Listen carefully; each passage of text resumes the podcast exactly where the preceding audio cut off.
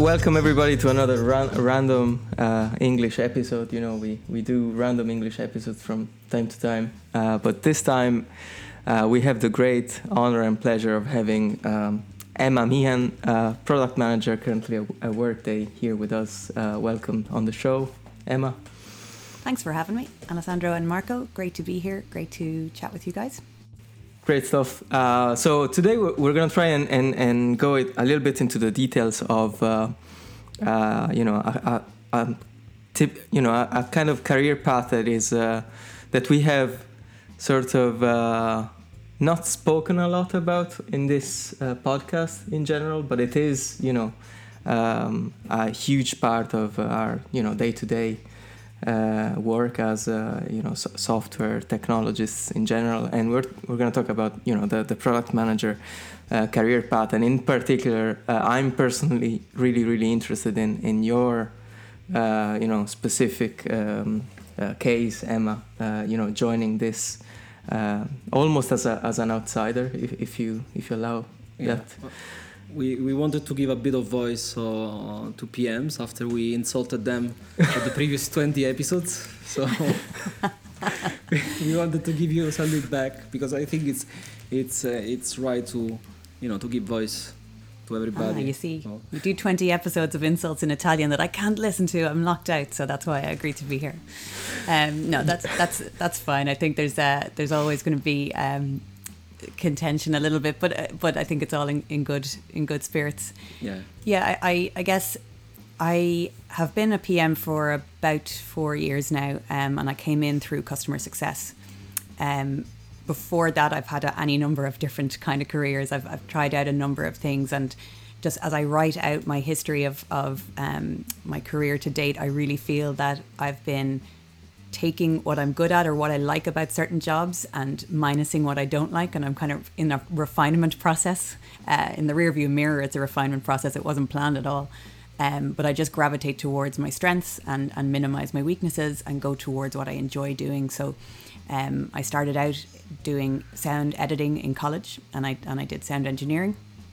And then after that, I, I came out of school and I did editing uh, found that was too solitary for me. I hated just being locked in a room all day and having gotten one minute of footage synced up. So it just wasn't enough of a feeling of achievement for me. So wanted to, to go into a, a role where I'd be talking to more people on a regular basis. So I um, went into, randomly enough, I went into financial services and worked in a number of roles in there and eventually found my way to be a business analyst where I was getting requirements from customers to build a new platform to trade a, specific type of funds. Realized that I really enjoyed doing that and I didn't want to go back after that project was done I didn't want to go back to the day to day kind of I liked the the achievement that we had of, of building something new and working with engineers um, and getting requirements from customers and translating them and then tr- and then building the training materials to teach customers how to use them. So um, up until that point I'd been if I was searching for a new job, I'd search either industries or companies or titles that I wanted.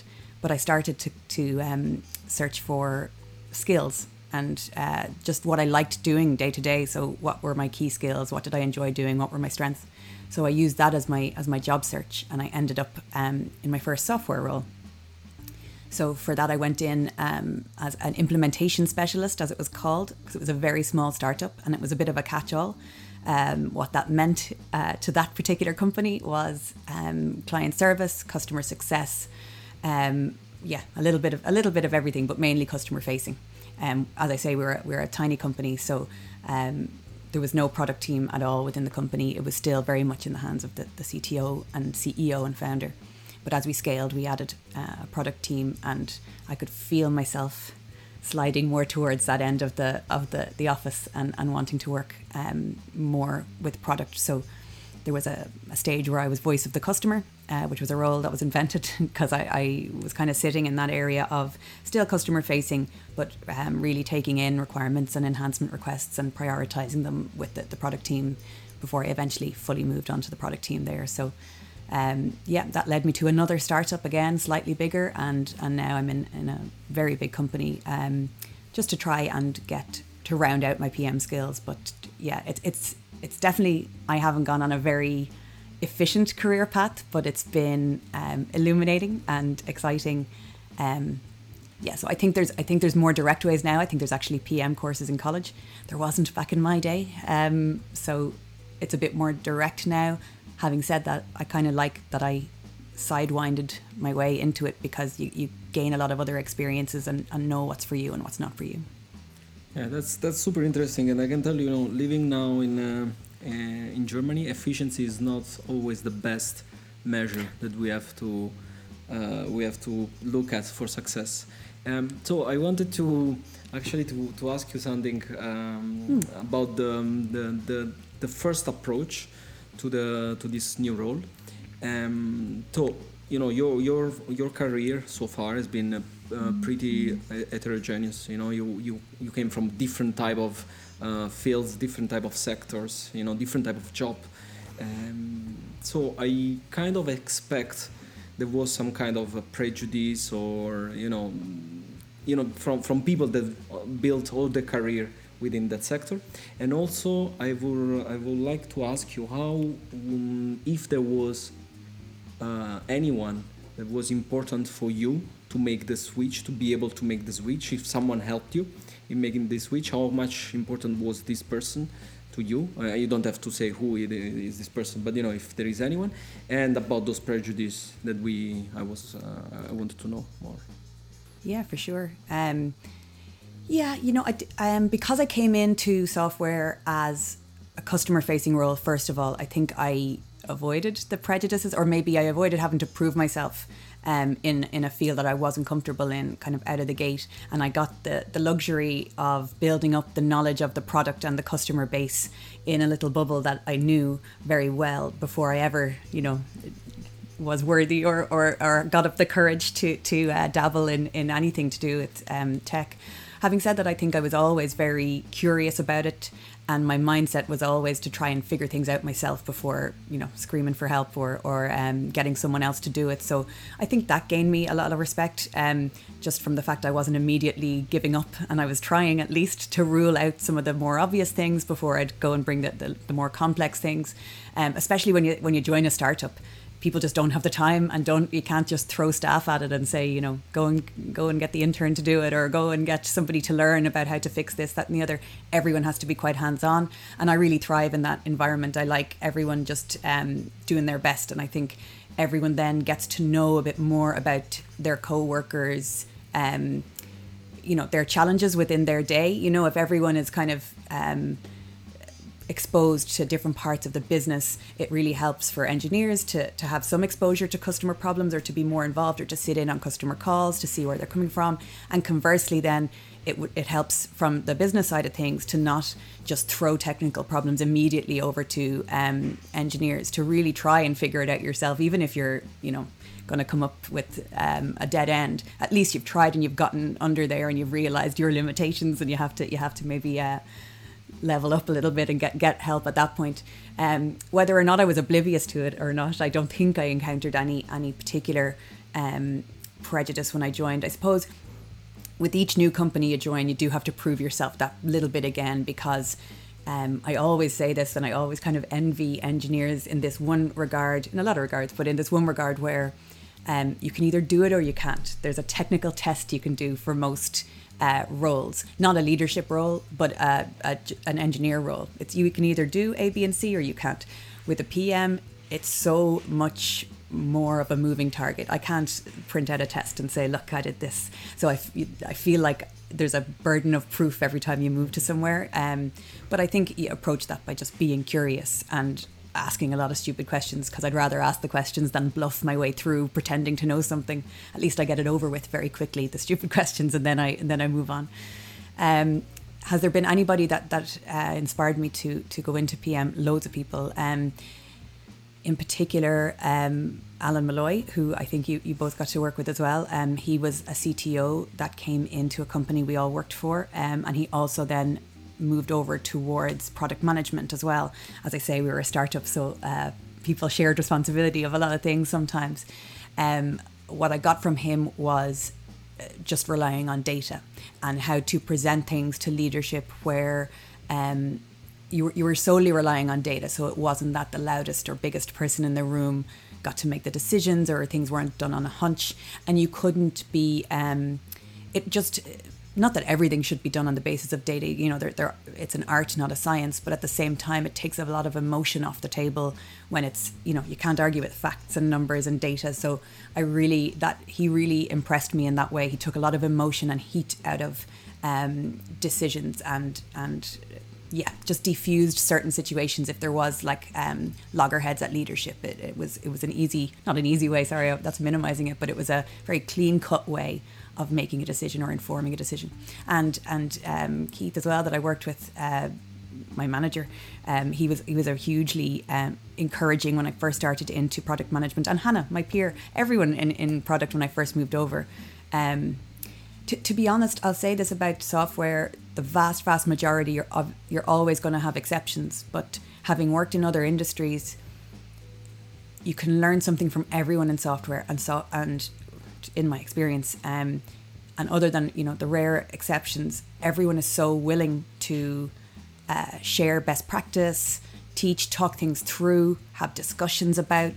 There's no kind of my way or the highway, or there. Well, you'll, you'll, you of course you'll come across it eventually, but um, in general, that's my favorite thing about working in this industry. It's uh, um, debate is is well healthy debate is welcome um, and and in general emotions are left at the door because because of things like you're you're using data to back up your your point of view.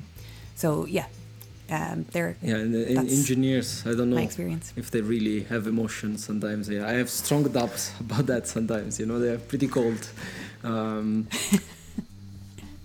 that's what I call, and, I, and and that's good though in some ways because it's it's um again having worked in other roles and being in a lot of rooms with a lot of different people, it's it's easier to have an in-depth discussion and then walk out and be the best of friends again. You know, it, it's so much healthier um, when you can handle things that way because you're just disagreeing about a particular approach to a to a, a work problem. You know, you're not you know criticizing their their way of life. You know, so it should be you're able to really intensely debate it and and get it from all sides, um, but but not hold a grudge about it. I guess.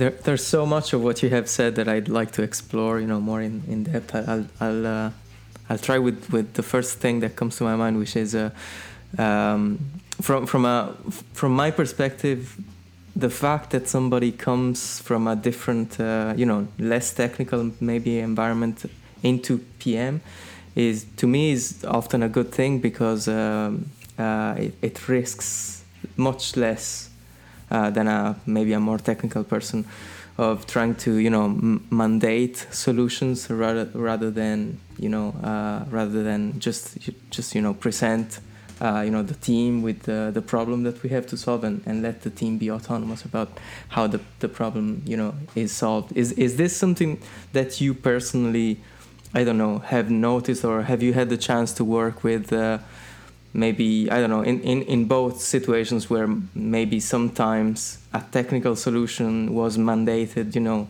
from the beginning and then it resulted into something that wasn't you know uh, the, the right solution. Uh, I don't know if you had this this type of experience or... very much so. Um, yeah it, it's, it's it is funny because I went into product management thinking it was my biggest disadvantage to not have a basis in in development or engineering. Um, and I, I, quickly began to think of it as a strength because, um, because for, for exactly that reason, we're supposed to go with the, you know, what's the problem? Let's define the problem and we won't jump to a solution. Whereas um, if, so if, if engineers think about it and, and maybe present some solutions, we don't immediately just jump off and go, right, that's a solution, let's go.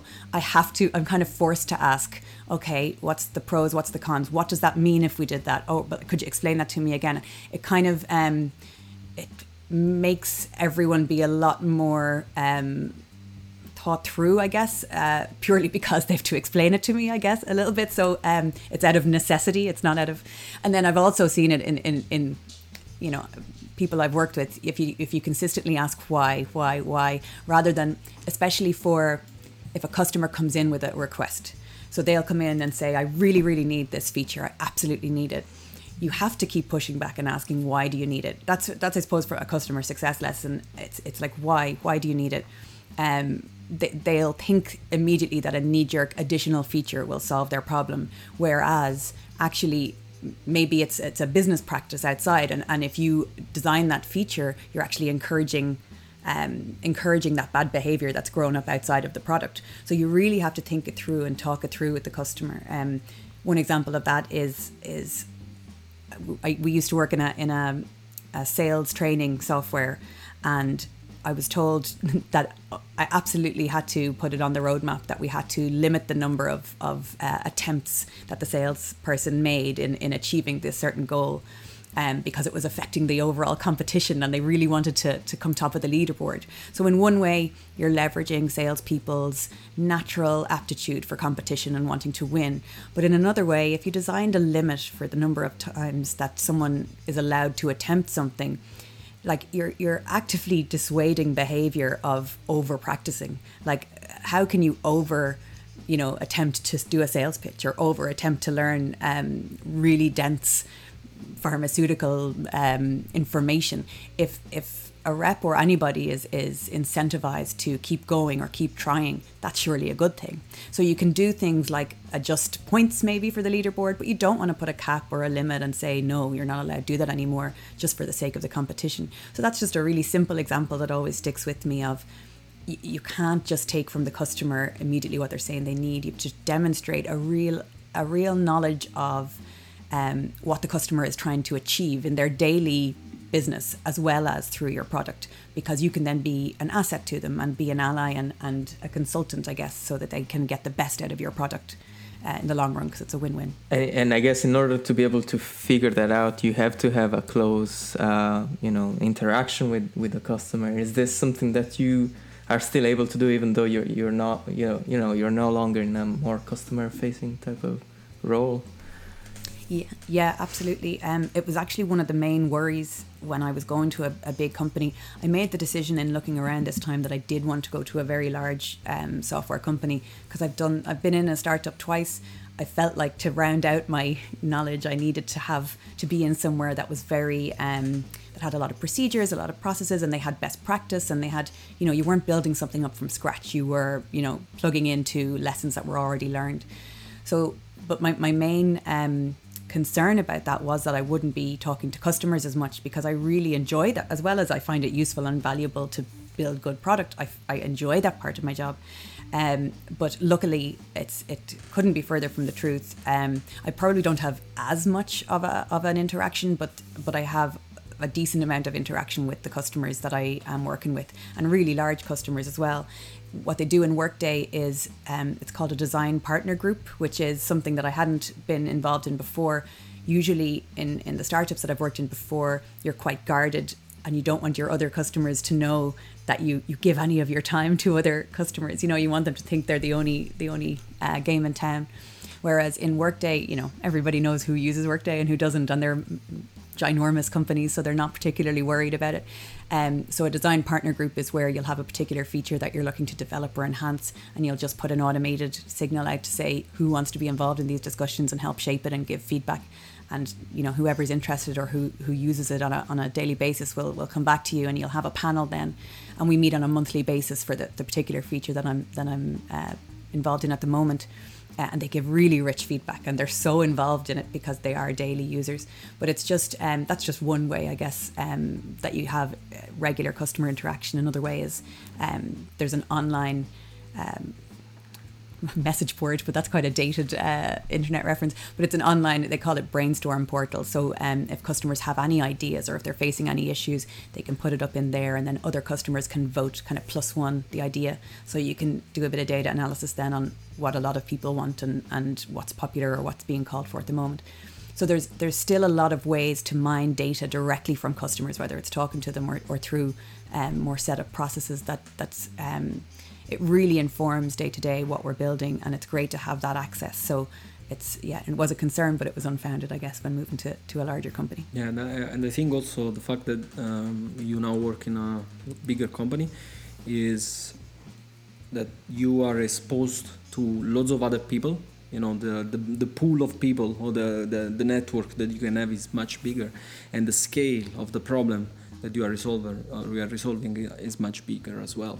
So uh, it, I, I found this extremely interesting because you get the chance to work uh, on a let's say on, on, something really specific that you wouldn't work in a startup. You know as you said when you're a startup you do a bit of everything right? Because there are the number of yeah. people limited so you do need uh, you know, a bit of everything but you kind of my my feeling is that sometimes you kind of scratch the surface of what you can really do. You know you always are on a higher level let's say on a more superficial level. I don't want to use the word superficial because it seems i'm i'm minimizing the work but that's not the thing. It's just that you cannot focus you cannot go mm. deep in a in, an aspect because yeah. you have no time.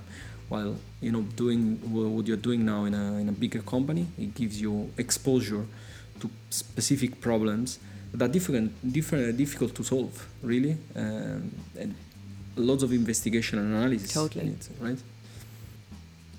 yeah the scale of the product itself is daunting and the amount of um, reactions or um, knock-on effects that your feature might have is, is exponential. So you have to build out your network. And the great thing is you do have a network of peers. So there are other pms that we talk to all the time um, whether it's you know casually talk to um, or really talk to about what features they're building and how there's a crossover. There's also more um, formal processes around you know requesting time on someone's roadmap so that they can build in a reaction because you know it's coming down the track. But that's it's it's kind of formally and informally managed depending on the degree of reaction that there's going to be. But you, you're constantly building up your knowledge of of the product because it's it's ever expanding. Um i guess the, the change as you say from from surface work in in startups which is fine. And then you and then you go deep as, as you scale up i guess.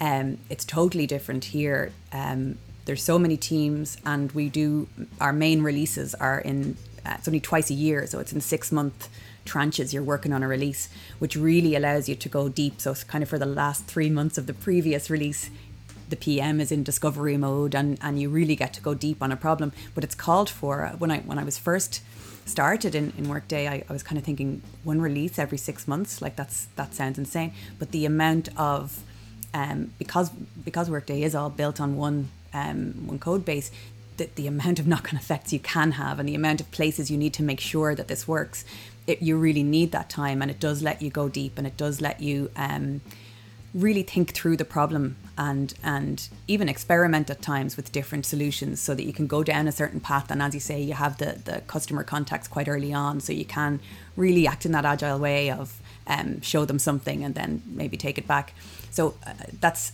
we, t- we tried always to implement that in the startups that I worked in. It is hard though if you're if you're trying to um, the pace of releases is so much faster in a startup and it kind of needs to be because you're you're it's new feature new feature new feature and it's almost like you know table stakes that you're adding on first. So you don't really have that luxury of um, going in depth in a problem as you were saying.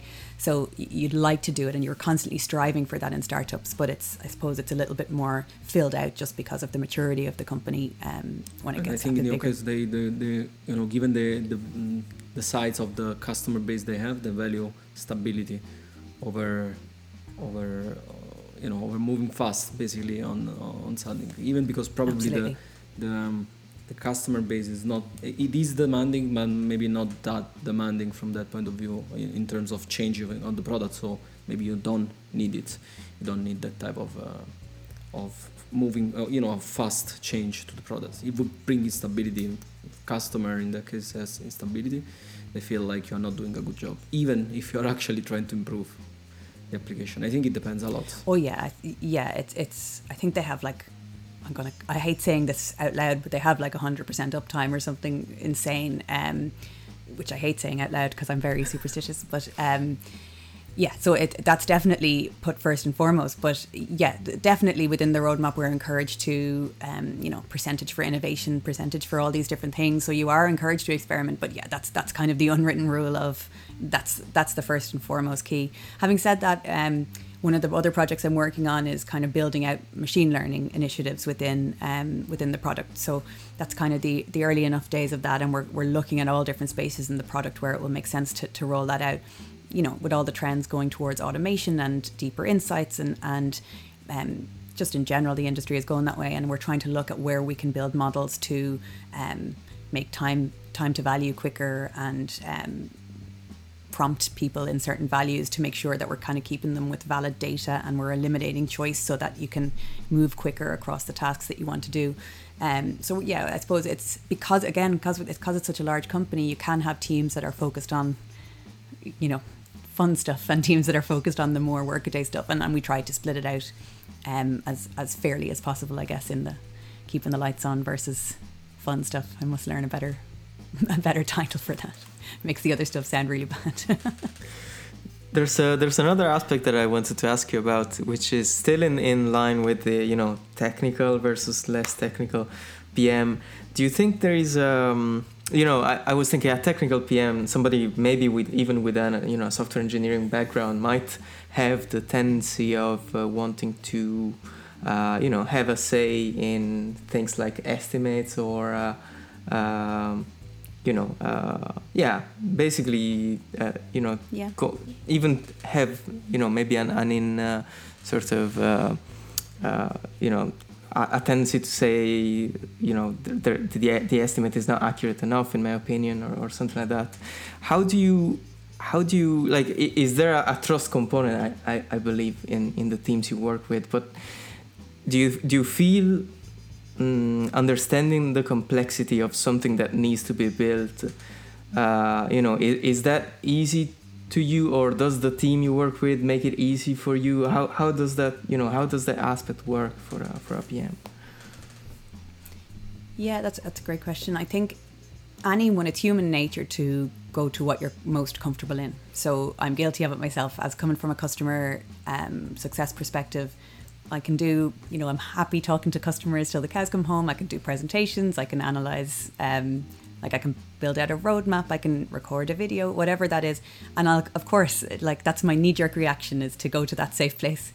Um, but what I challenge myself to do anytime I, especially when I join a new company or if I'm learning a new product, I really try and steep myself in the technical knowledge so that I can build up um, just a, a, conversational level, I guess, of uh, to, to um, of understanding. And also, if I'm leading conversations with customers or with uh, an internal Scrum team, you want to instill confidence in you want to have confidence in yourself that you know what you're talking about and you want to instill confidence in the team. But definitely conversely if you are coming from a technical background you can definitely uh, just the same hide in your comfort zone of I'll just uh, you know I won't need to bother the dev. I'll just put in the tech notes on this ticket and the acceptance criteria. You know I'll sure I'll build it out myself. And then you know you can get carried away with that one man band kind of thing and it's um so dangerous. Like in, the one hand you're like I'm saving everybody time but you're taking the ownership away from the actual experts and people can't grow and people can't um you, you're very much in danger of becoming the jack of all trades then as opposed to the, you know they don't it is hard when, when you, especially when you first start as a PM, you want to be all things to all people. You want to make sure that you're not letting anyone down. So you want to feel like you're pulling your weight in the in the scrum team, and you feel like, oh yeah, if I log a load of Jira tickets, that'll be, you know, it's visible. The team can see it. But that's not what you provide the most value for. You provide the most value by knowing where the customer is coming from, being able to speak about it from a functional user point of view, then maybe you know clearing way ahead of thing, you know, getting a a reaction lined up with another team, make sure they have the space to react to what you're talking about. You know, um, maybe get lining up resources or something. There's there's so much more value you can provide to the team, and only you can provide it. Um, so if you're trying to do someone else's job as well, just by rights, you're not going to be able to do. You're not going to be able to bring the highest value um, to the team. So I think you you need to focus on not trying to please everybody all the time or not trying to be visible and really building up that trust relationship um, with the other two amigos, the the head QA and the um, the head dev. You need to have that. Um, be very comfortable that you're all pulling your weight and you all know what you're talking about and there is a trust there. Um, luckily, I'm very much in that um, in that position now, and I have been everywhere I've worked. Um, which is a very lucky position to be in. I was very worried about it coming in here though because I started during um, COVID. So I started during the, the pandemic, and it's and it's hard to build up that level of trust relationship over Zoom, you know.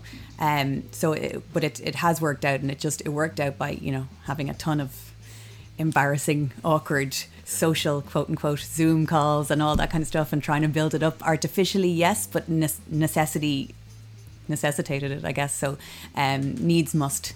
And, and we had to do it. And luckily, I work with great people, but I was definitely worried about it because of how much relationship building plays a part in, in building up that trust. It um it was a concern for starting somewhere in a pandemic. All right. Yeah, absolutely. Uh, it happened to me as well. Uh, the same things. Uh, actually, after two weeks, we went in lockdown when I started. It's really difficult. It's really. Um, it drowns you at the end because you know it, it needs a lot of uh, energy, a lot of time, and and still you know we, you yeah. don't even know how old people are so exactly. Yeah. I've so yet to meet everyone in real some life people that say wow you're super tall. Yeah exactly. It's going to be it's going to be really strange. It's like the first day at school you know when you felt really awkward or something. It, that's what it's yeah. going to be like when we go back even though i've been working with these people for like a year now or whatever.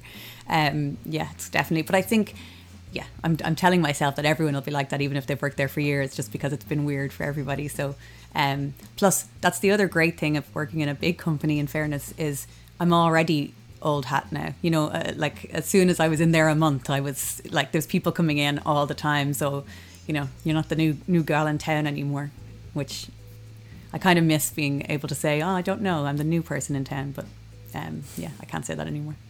Um, so um, I was thinking, software. You know, the software developer is now much more as a as a role. You know, as a as a job is much more mainstream, even compared to when I was studying at university. Although I still have to, uh, my my parents still still don't know what I do for a living. But uh, we we play video games, right? yeah. That's what we do. But, yeah, in the best case. But I'd say maybe product manager is still, you know, uh, a role that not many people talk about, especially, you know, when uh, during the, you know, the the the, the study period of, of everyone.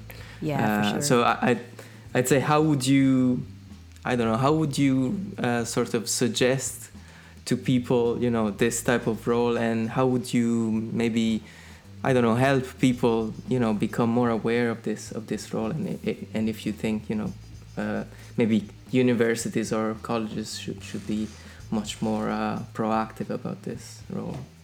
Yeah, it's a difficult one to say because I I'm aware that there are college courses out there now for PMs, um, but it's hard to know how you'd learn because so much of it is soft skills as well. So it's hard to know how much you'd learn. I, of course, you can get a grounding in the the technique and the approaches and all that kind of stuff. But I also, if I was giving advice to someone, I'd talk about you know what you enjoy doing on a day to day basis. I think if I was if I was to do it all again and become a career guidance counselor in in school, I'd talk about things differently. I think I think. Um, maybe at least the same, but certainly we got you can be a nurse, you can be a secretary or a guard or in computers was like a catch-all term for I think they meant engineers, but you know who, knows. Um, but they, they, they didn't go too granular on what you could be or, or broaden your horizons. And I, when I look back on my career, uh, talking like it's over, but when I look back on my career, and as I talked about earlier, I optimized for what I enjoyed doing and I left behind the things that I didn't enjoy so much, like being solitary. I preferred to talk with people, or um, I quite liked having some technical aspects in my job, but I didn't want to be solely, I'm not, I don't have the aptitude to be, you know, solely into um, engineering. So I wanted some kind of hybrid. And I think if I was to look at starting out my career or planning it, I would look at what I want my eventual day to be. Do I want to be around people? Do I want to work collaboratively or do I prefer to work on my own? Do I like to um, kind of imagine different solutions to things or, or really think through a problem? Or do I just like to be given a list and tick them off? You know, like none of these are right, none of them are wrong. They're all just natural ways that people are um, are you really competitive and and um, you know then you should be sales you know like like there's not only one path to go down but i would look at your personality and your strengths to figure out how you want your life to be and then start looking at what jobs have those skills as part of their job rec um, so it's kind of like I said earlier about searching for the skills within a job rec as opposed to searching for maybe the title or the company.